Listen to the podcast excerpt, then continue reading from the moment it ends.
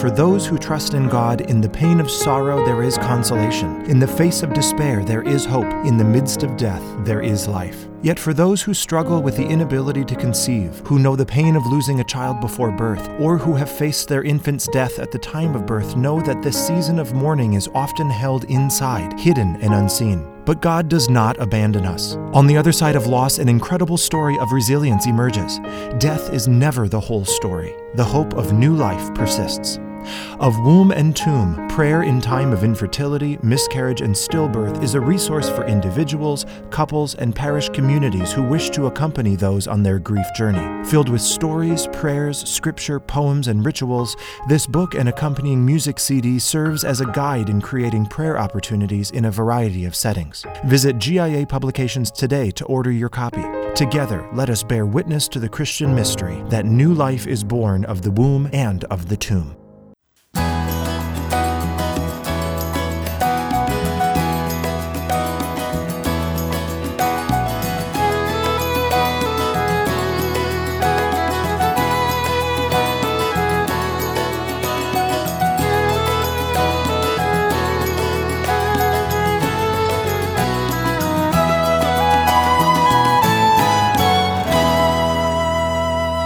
Welcome back, Open Your Hymnal listeners. My name is Zach Stachowski. And I am Matt Reichert. And we're happy to have you back with us. We are really glad that you have joined us today for our special Easter Vigil episode. We are pleased to bring back to you a conversation from 2018 with Gary Daigle and Rory Cooney. So please open your hymnal to Covenant Hymn. Wherever you go, I will follow.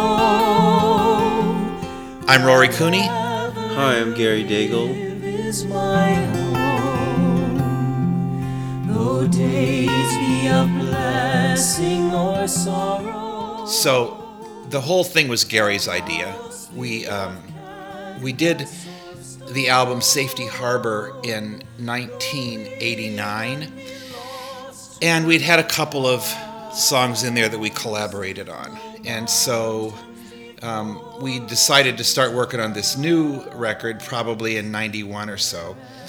And Gary gave me, it could have been sooner than that now I'm thinking about it. He gave me on a scrap of manuscript paper. Um, the whole hymn. The tune, yeah, the, the tune, right? So just written out. And he, what he said to me was that write words for this. And he says, I, I think it would be good to do something with the Ruth text, you know, wherever you go, I will follow. And I says, uh, okay, okay, that's good. So I'll do that.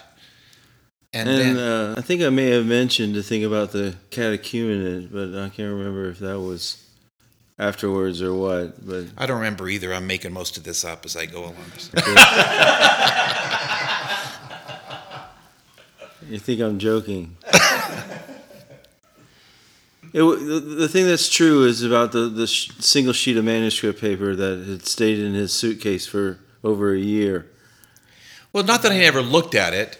It's just that you know how it is. If if you don't write the tune, I ne- by the way, I never work that way. I mean, when I'm by myself, unless I'm working with a tune pre-existing, I never start with the melody. I always start with the text, and then I figure out a melody to go with it. So it wasn't particularly easy for me to go this way.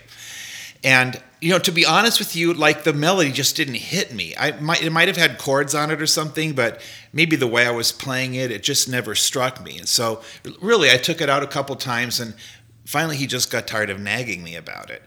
And so we just made a plan, and at least once, maybe twice, we went up to northern Arizona uh, to a house that some relatives had. This was in between Safety Harbor and Vision because I had I had backlogged a, a, number of pieces of music to, to do a, a, collection of my own, which ended up being Praise the Maker's Love. Right, that's true. That was it. Yeah. So there were a number of unfinished pieces that I was that we were talking about collaborating on. So he had been, taken a trip to northern Arizona to work on a, some on pieces. vision stuff. Yeah. And so he said, "Well, let's do the same thing, and we can finish up the pieces that." I had been working on. So we stowed away into this cabin for three or four days. Only taking time off to go see uh, Sharon Stone in uh, some movie that came out then. The one about the uh, Basic Michael Instinct. Douglas. Yeah, Basic Instinct. Yeah. But other than that, it was very religious. So we would we would get up in the morning, have coffee, and kind of talk about the the things that we might work on during the course of the day. And it, I just remember Rory with his yellow pad, legal pad, sketching text out. So we were both sort of working on arrangements. That I was sort of brought my computer with me, was working on finale, and he was with the yellow pad writing text. And the particular song, I just started working through the arrangement of it. Originally, it was four stanzas long. This is how I remember it. And as as I was writing the arrangement, I got about three stanzas into it and decided to do this sort of alternate harmonization, just for some variety. And as I was working on it, Roy, I remember him saying, "How would you feel about maybe making this five stanzas?" I got an idea for something. I don't remember that, and it turned out to be the verse, "Wherever I die, ever you die, I will be there," just because of the sort of harmonic value of the, the stanza. So it ended up being a five stanza piece. So I can always write more verses. that's what I remember about writing the piece. Yeah. The first version was more of a choral thing, and it wasn't until after the the piece sort of had some use and community, because we had talked about at least one of my thoughts in my mind was this might be a piece of music that we'd sing, the community might sing to the newly initiated for the Easter Vigil. But it turns out that people started using it for a lot of different liturgies, and so and the, as the song was had its life as a published piece, people started using it for weddings, and so we ended up re-recording it, just a simpler version as a duet on Vision. Yeah, I remember that. What you know, what basically we did. We were still up in uh, Prescott, Arizona, and um, I think we just at the end of when we kind of had this whole song together, we called up Donna. we called Terry on the phone and sang it to her. it was just like was one of those one of those things. And um, anyway, that I would just say that that's true. The biggest surprise to us really was um, kind of the way that it developed how little actually it gets used in, uh, in initiation rituals, but most of mostly we hear about it being used in weddings and funerals. So, and I don't care about that. That's that's awesome.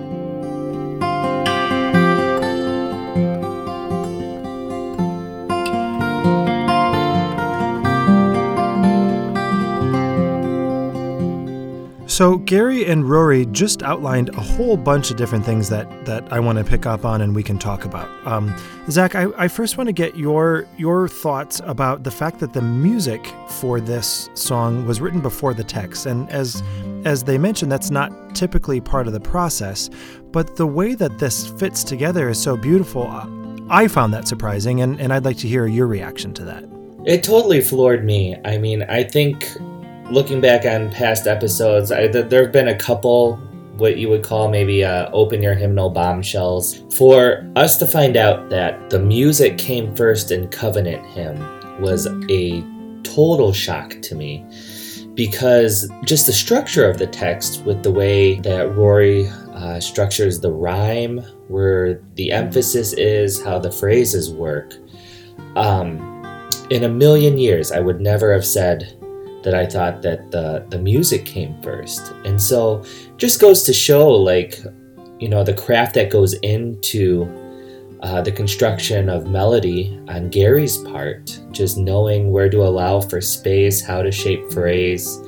Um, and it speaks to the collaborative nature of what Rory and Gary uh, were able to produce here. I know I've got the original manuscript somewhere. I think I jotted down the first, just wherever you go, I will follow, or just sort of wrote that around the beginning of it, and that's all that the page had. It was just sort of the hook line. But I, did, I purposely didn't go any further because I don't write lyrics. And secondly, I didn't want to impose anything further. That's what he always does. He's very really he's non-directive. He he says, I kind of think maybe like this, but then he doesn't really want to because sometimes he doesn't have the tune in mind. You know, he just says you should write something about this, um, but he doesn't want to like get in the way of where it might go. He just has an idea like that. So, which is the total opposite of the Dameans that collaboration, which was there was more of a structure that was imposed. But the great part about it was is the collaboration, the process with Rory is the surprise of what happens with the lyric. So you don't want to impose too much melodically because of the very thing, the artistry of his writing leads the music in maybe in a totally different direction. But that melody, Covenant Hymn, had a had a structure from beginning to end as I mm-hmm. remember mm-hmm. it. Mm-hmm.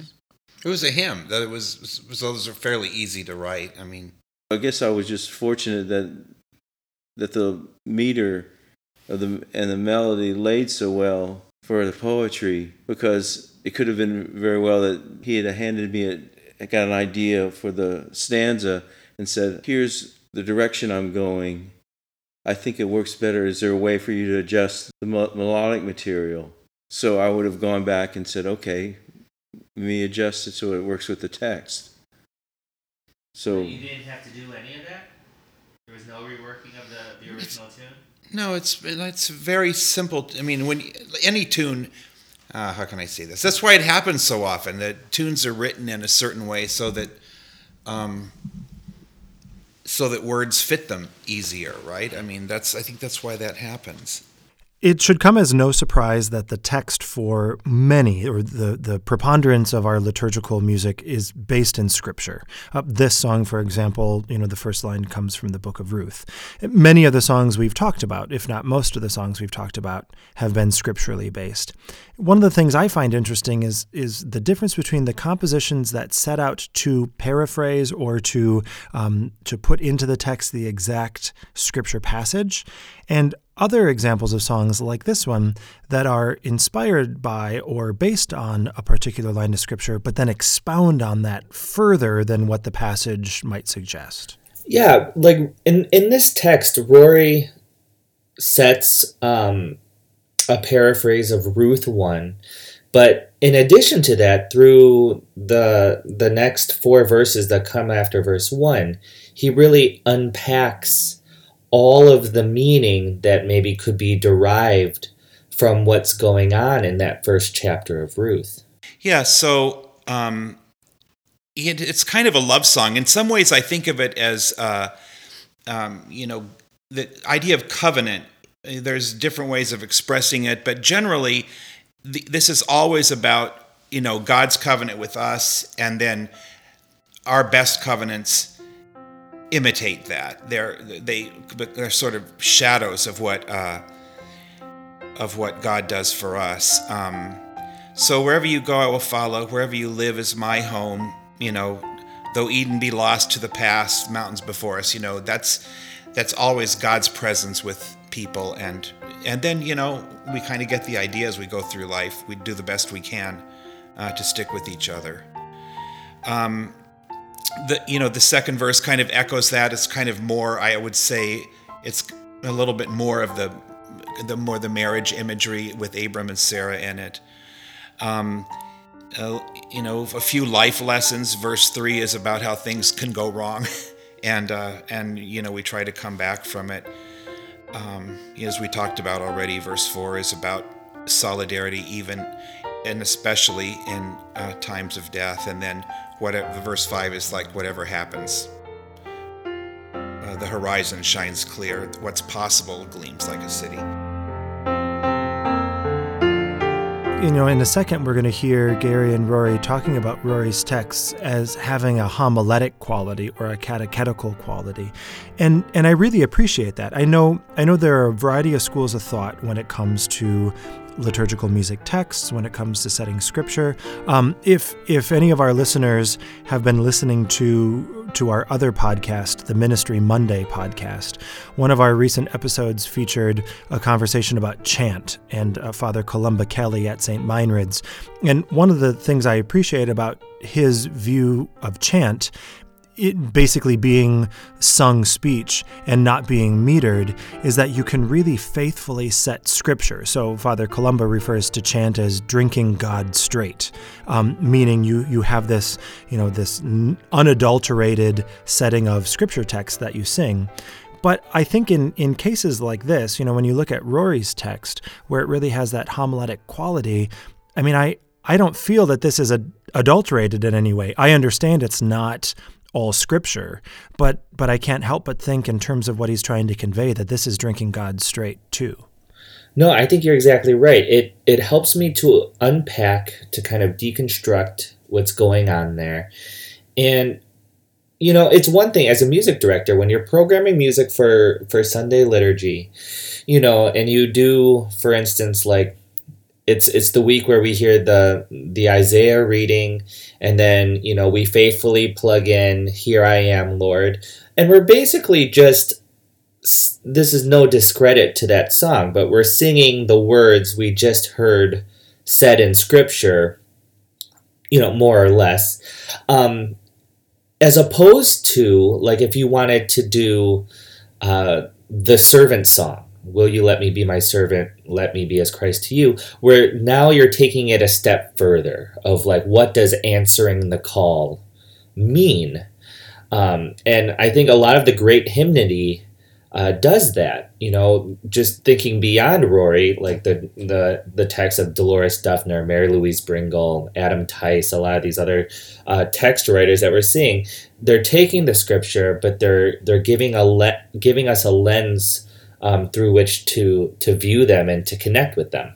Aside from psalm settings, I generally don't set out to do scriptural paraphrases. But I mean, I think what happens is, I mean, that I've been influenced by having, um, you know, prayed and worshiped with the uh, lectionary for so long that that's kind of the I mean, for better or for worse, you know, uh, scripture is kind of the, at least the scripture we get in the lectionary is kind of the uh, filter that I see the world through. I mean, I kind of interpret my life through that. And actually, that's not as boring as it sounds because my um, interpretation and the way that I hear scripture changes all the time. You know, I guess that I feel like most of my writing is a little, what well, I guess I would call it, in a sense, um, I mean, I think it's liturgical primarily, but I think also it's a little bit catechetical, or, or like I, I guess a different word would be um, homiletic. You know, I, I, I actually am trying to, you know, lead people kind of through the text to a different place, and I think that's because I like see everything now. I think through the lens of conversion, through the lens of Jesus' preaching about the kingdom of God, and so, in a, there's a sense in which I see Advent as about that. I see Christmas as about that. I see Lent as about that. So, whenever I'm writing anything, kind of what comes through there is look, you know, it's pretty simple. You make a choice. You know, it's either, you, you can only, as Dylan's song says, right? You got to serve somebody. And there's really, there's really only two choices. You know, there's everything that wants you to pay attention to it and distract you and pull you away from other people, or there's the reign of God, which is to say, but in order to get it's it's close, but in order to get to it, we have to like just turn away from everything else and go in a different direction. And I see every really I see everything through that lens now. And so, you know, whenever a, some new song idea comes out that eventually finds its way in but it's not it's not really my idea. It's just me trying to translate you know everything that i've heard in the lectionary and in what i've read and studied and so forth for so many years trying to interpret reality through that through that lens. That's my i guess that's what i do. I, so i wouldn't say it's it's it's definitely it's influence it's like saturated with scripture but it's not really um, i'm not really concerned about you know making every phrase uh, you know proof texting it or something. I would say it's it's very different from paraphrasing of the early Jesuits and even the Dameans for that matter, you find yourself as a person in the assembly singing the images that you hear proclaimed, not a paraphrase of it, but all those lines that you've heard come out of the mouth of a proclaimer, you find yourself praying yourself as a person in the assembly, either to one another or addressing God, depending on the, the direction of the text. But you find yourself going, oh my goodness, I've proclaimed that text before or read that text before, but it's in a different context of the scripture piece itself, which is, I think, what you one of the things you're saying about the homiletic value. It's not just repeating the words of the text, but it's been broken open. I have a song called "I Am for You," and I'm I'm just going to tell you this because it strikes me as as uh, connected to this in a um, anal- in an analogous way. Because really, you know what I was what I say when I'm when I'm writing is I'm writing out of the matrix of my experience. Um, through the lens of my understanding of scripture, especially as it comes to us in the lectionary. That's like three deep layers of stuff, right? But, you know, when you sing it or play it or whatever, you're interpreting it through all those layers of your experience and you don't have any of mine you all, all, we have in common really are the words and really when i say god and you say god we really mean two different things. There are some similarities but they're totally different. So so this song i am for you was written for a conference and it was in hawaii okay? So now we're at a completely different culture. So now you're talking about people who are interpreting the same scriptures that I'm interpreting, but through their own the their lens, you know, through a, through a lens of a much more recent and personal experience, maybe even just a generation old of uh, deliverance, slavery and freedom and so forth. So so I write the song I am for you and I have this like whole theological construct around it, you know, about and I tell everybody, and this is true, that, you know, I got the idea out of it from a footnote in the Jerusalem Bible, and and how it starts off is you know as the kind of revelation of God in Exodus. Uh, that name Yahweh means one of the ways it's interpreted is who I am, I am for you. The second verse is Mary saying in the New Testament, uh, let it be done to me according to your word. And the third verse is Jesus saying, I am for you to the end. I'm with you always. And then the fourth verse is the church saying, um, uh, we are anointed servants of God and so forth. I am for you. Um, yeah, and then the, the last verse is about, you know, again, jumping into the future kind of thing. But when the when at the conference liturgy, the priest preached on the I can't even remember what the reading was now, but he used the song and he interpreted the song "The Woman Small as a Star." For him was Queen Liliuokalani, and he interpreted the whole idea through her sacrifice. You know, at the time of the American invasion of the islands during their uh, monarchy, and how she went to prison and um, and abdicated so that her people would not be killed by the by the Americans, right? Um, I would never, in a hundred thousand years, have ever thought that there was any connection there, and yet for him it was not only it was not only natural. It's as though it was almost like, how could how was I so stupid as it never occurred to me? You know what I mean? It was that's how it felt because now it's it's his matrix and he's talking out of that, but now he's using my something. You know, I don't want I even don't want to use the word creation to describe his reality, and in a way that was just like, you know, we were just it was breathtaking. It was amazing. And that's I think that's what happens because, you know, it's the same word, it's the same God. It's just that we keep changing, you know, so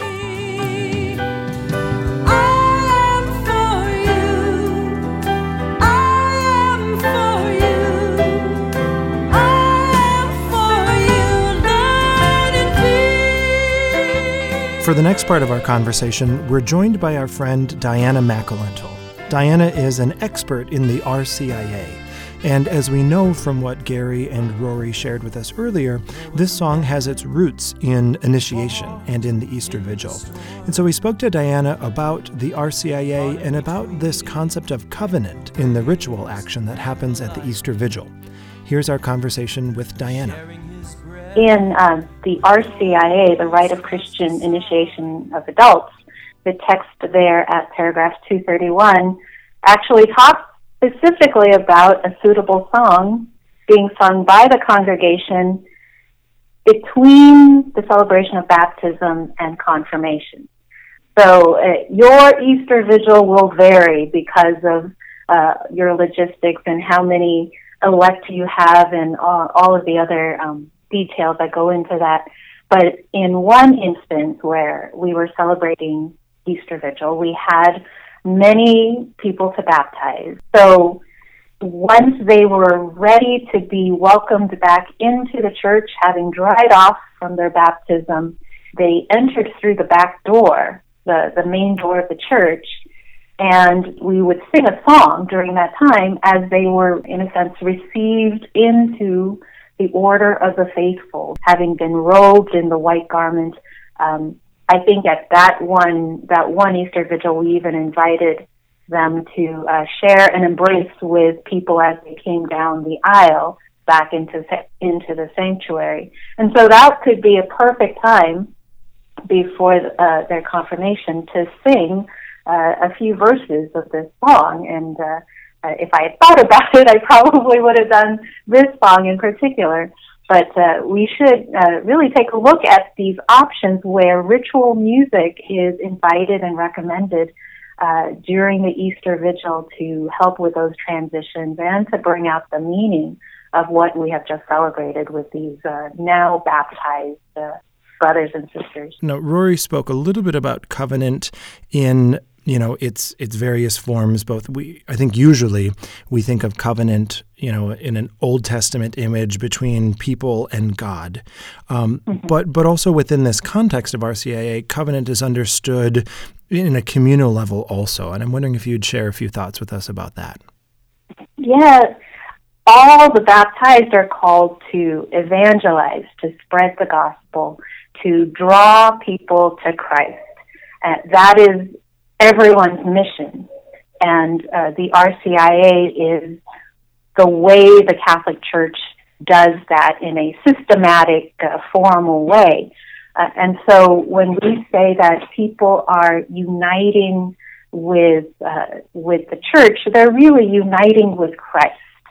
And so, in the sense of covenant, when Christ makes a covenant, when, when God makes a covenant with God's people, uh, we are being initiated into that people, into that body. And just like we can't get rid of any part of our body, we are brought into a covenant with one another through Christ.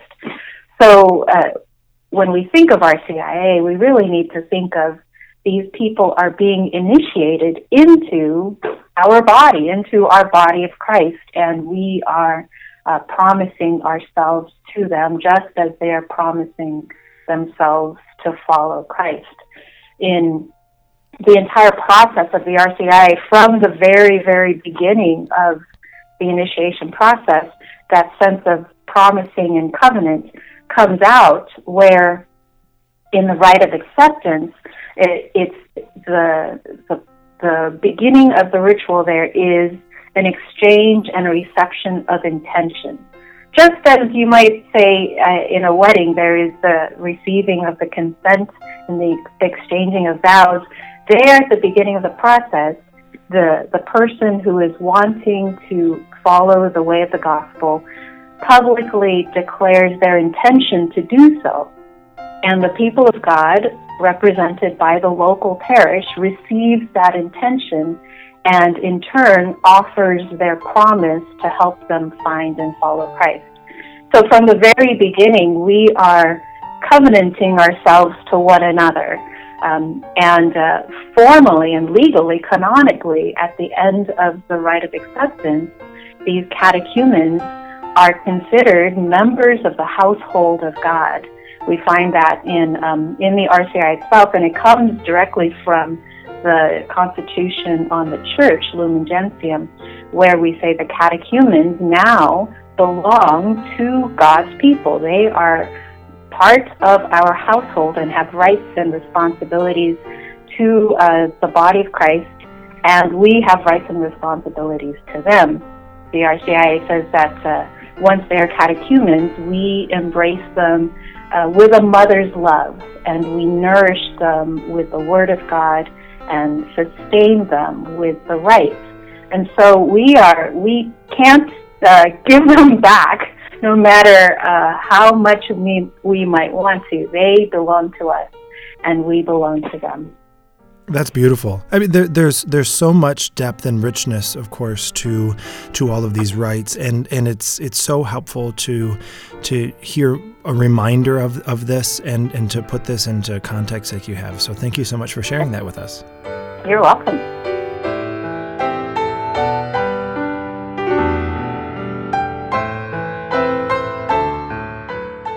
You can find out more information about Diana in the show notes for this episode on our website, openyourhymnal.com.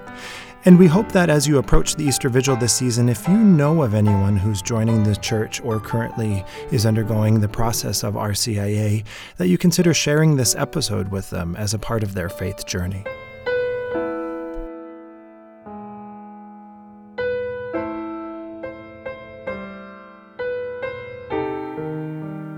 So, in looking at past episodes, this is the first song that we've done that actually have uh, two people in the byline that um, we are also able to interview both of them. Um, a lot of our composers uh, have talked about working in collaboration with other composers. You think about Paul Inwood working with the Collegeville composers or with the Solitaire group, Dan Schutte and the Jesuits, of course, and then even Gary talking about uh, his work with the Dameans. But it was really interesting to finally have a complete uh, collaboration in the room with us, and uh, they were able to discuss like what their work uh, together has meant and how it has formed them and how it has shaped uh, the way that they write. And not just shape the way that they write, but also shape the way that they view the way they relate to one another, what informs their ministry, and really what informs the community that we all belong to. It's it's, it occurs to me that it really is this sense of covenant that Diana spoke about in discussing the Easter Vigil and the ritual action that happens when we welcome people into the church. It's the same way that Gary and Rory speak about their relationship with one another and also the blessing that collaboration provides. I think Gary is just in uh, for me at least this would be my take on it. Gary is such a really good musician's musician and he knows his limitations, but you know, outside of those limitations, he's like really, really good. I'm like eternally grateful for our collaboration, just because it's not just about writing; it's about kind of making music together. And he's like, a, he's like a better musician than I ever dreamed of being in every possible way. Um, and that's just made our work better because you know I know my limitations too. collaboration has been at the, the heart of my musical life from the very beginning in terms of certainly in terms of pastoral music. My experience with the Dameans was the first writing that i did. I, i've never started off as a writer by myself. It's always been with other people. So much of it for me is really how this is linked to my what i believe in terms of my faith that sort of letting go of what the expectation of what the finished process might be has proved itself to be, at least in important. It's a it's a life lesson in community. So I can't be my fullest self without other people. I mean, it's just talking about relationship wise and friendship wise and community wise. So so writing is more a reflection of community life than it is my own sort of muse. And that's what I've learned. And that's what he teaches. One of the like the deepest things that I've ever learned about um, this process. He said for the earliest times of us working together, and I know he's not said this just to me, but I know that I was listening, is that um, do what you're supposed to do, and everything else follows. In other words, so like for us, for the way that I translated that is I like to write songs, but that's not my life. You know, my life is being a pastoral musician, trying to listen to what people need, what they what they sing, try to supply that from all the whatever is in my memory and whatever I, I dig up, you know, pulling all that together, and then, you know, you just you just do your work and what you know all of the songwriting stuff and all that flows out of the thing that you're supposed to be doing and really it makes you stop wanting what you don't have and what you're not good at if you believe that you're doing the thing you're supposed to do and that whatever else you're supposed to do, you're going to be led there. And that's what Gary taught me, among many other things, you know. So, and I think that Well, this is what the, this is what collaboration has taught us. It's just a, a life lesson. Finding people who have of like mind who unselfishly give their gifts to the process of creativity and create and play things that you never thought of. Oh boy, ain't that the truth? I mean, you can sit and think in your own experience of people that you've been involved with. Because there's there's something outside of yourself that happens if you're willing to let it to try it. And it's the same thing doing pastoral ministry. You have who you have. You have to love the people that you work with. Do everything you can to make them rise up and be whatever kind of musician they can be. That sounds like a commercial, sorry. But that's what I've learned. That's really the, the gist of the whole co- collaboration. I can't imagine doing it any other way. You have to sort of let go and believe in the people that you're you're working with. And now, here is a recording of Covenant Hymn in its entirety. Wherever you go, I will follow. Wherever you live is my home. Though days be blessing or sorrow, though house be of canvas or stone, though Eden be lost to the past, though mountains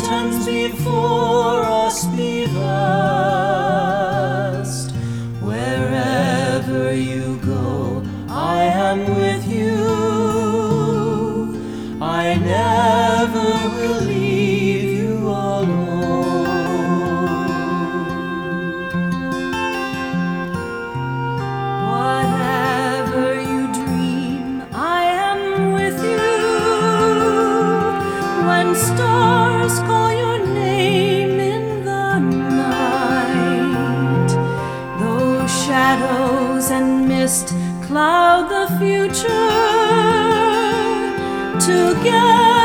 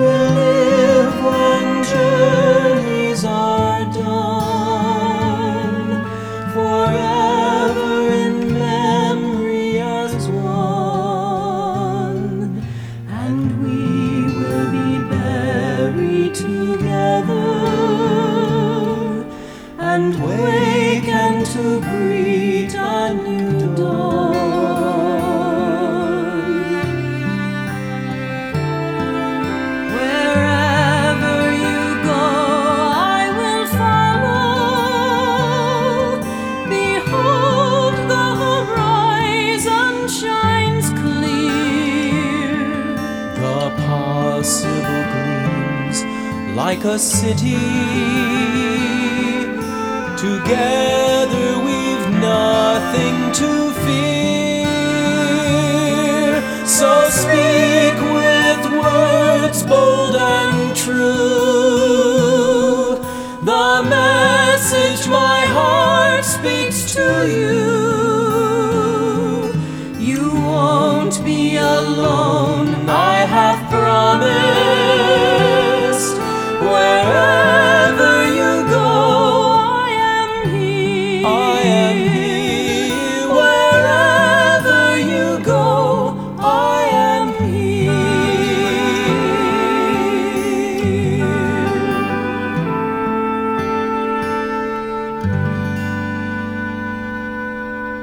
We'll be right back after a word from one of our sponsors.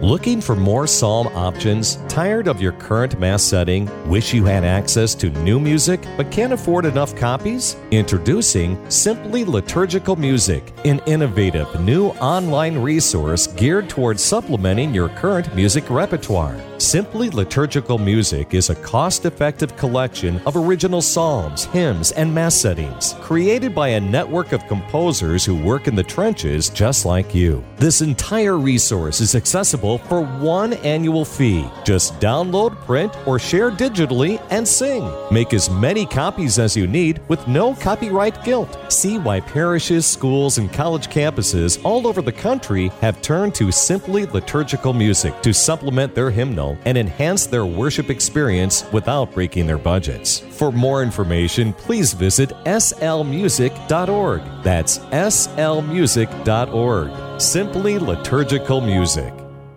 And now it is time for the Open Your Hymnal playlist. This is the part of our show where we are able to share with you additional music drawn from the themes in today's conversation.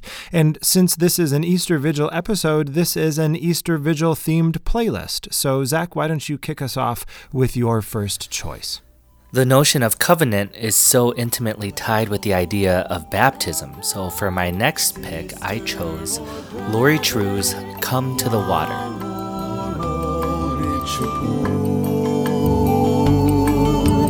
Since we drink of one spirit,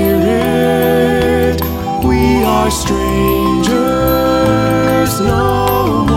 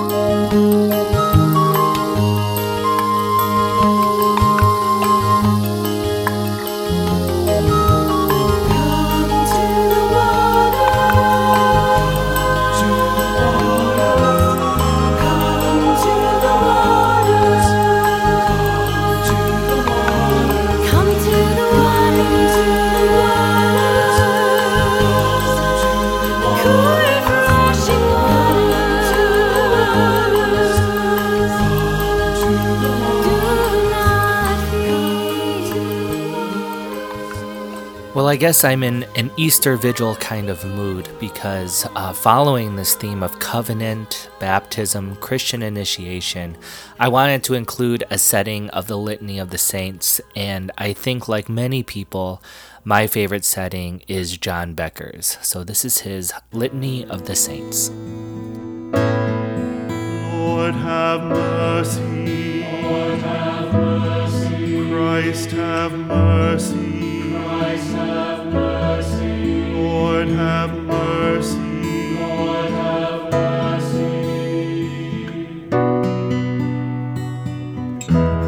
Holy Mary, Mother of God.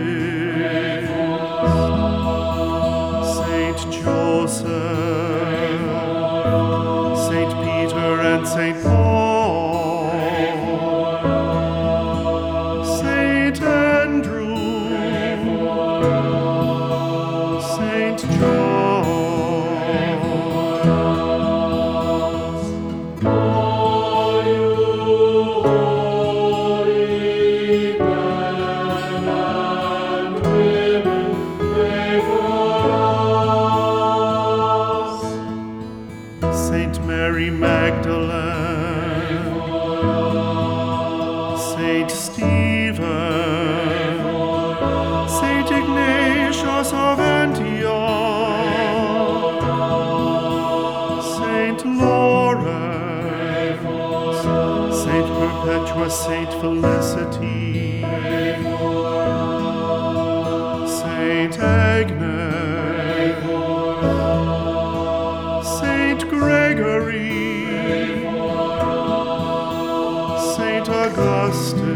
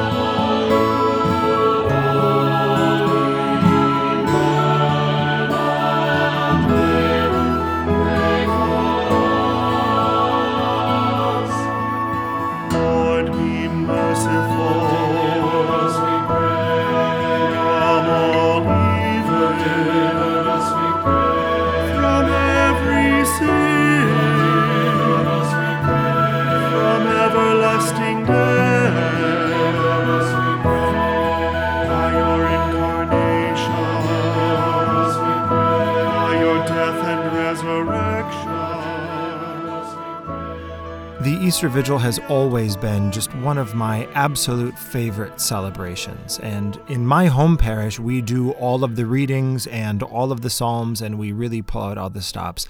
And my favorite sung response is the Exodus Canticle from Exodus 15.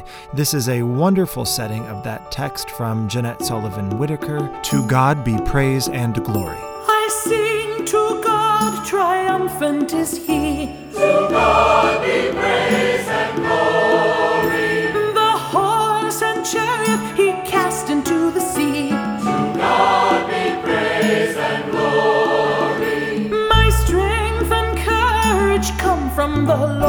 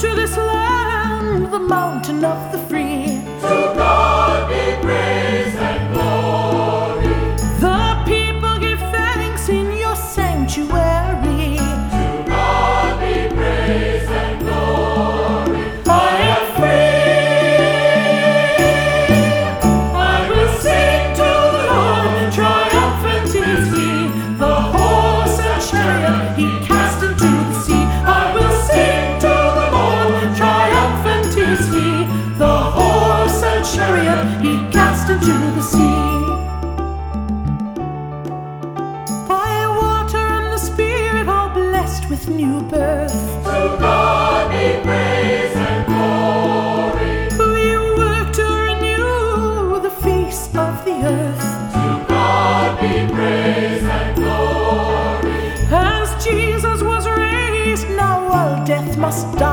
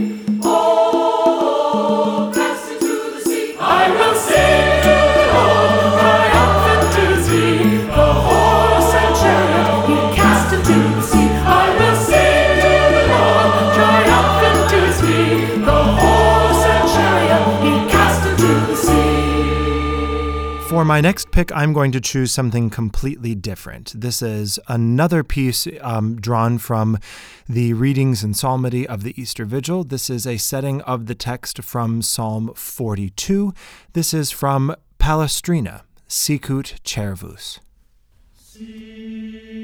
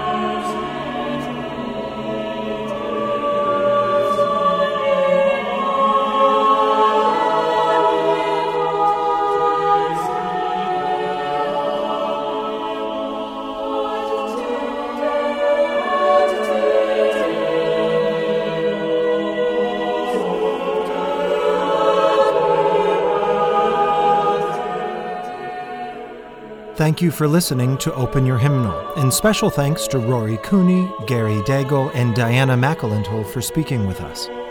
Covenant Hymn is published by GIA Publications.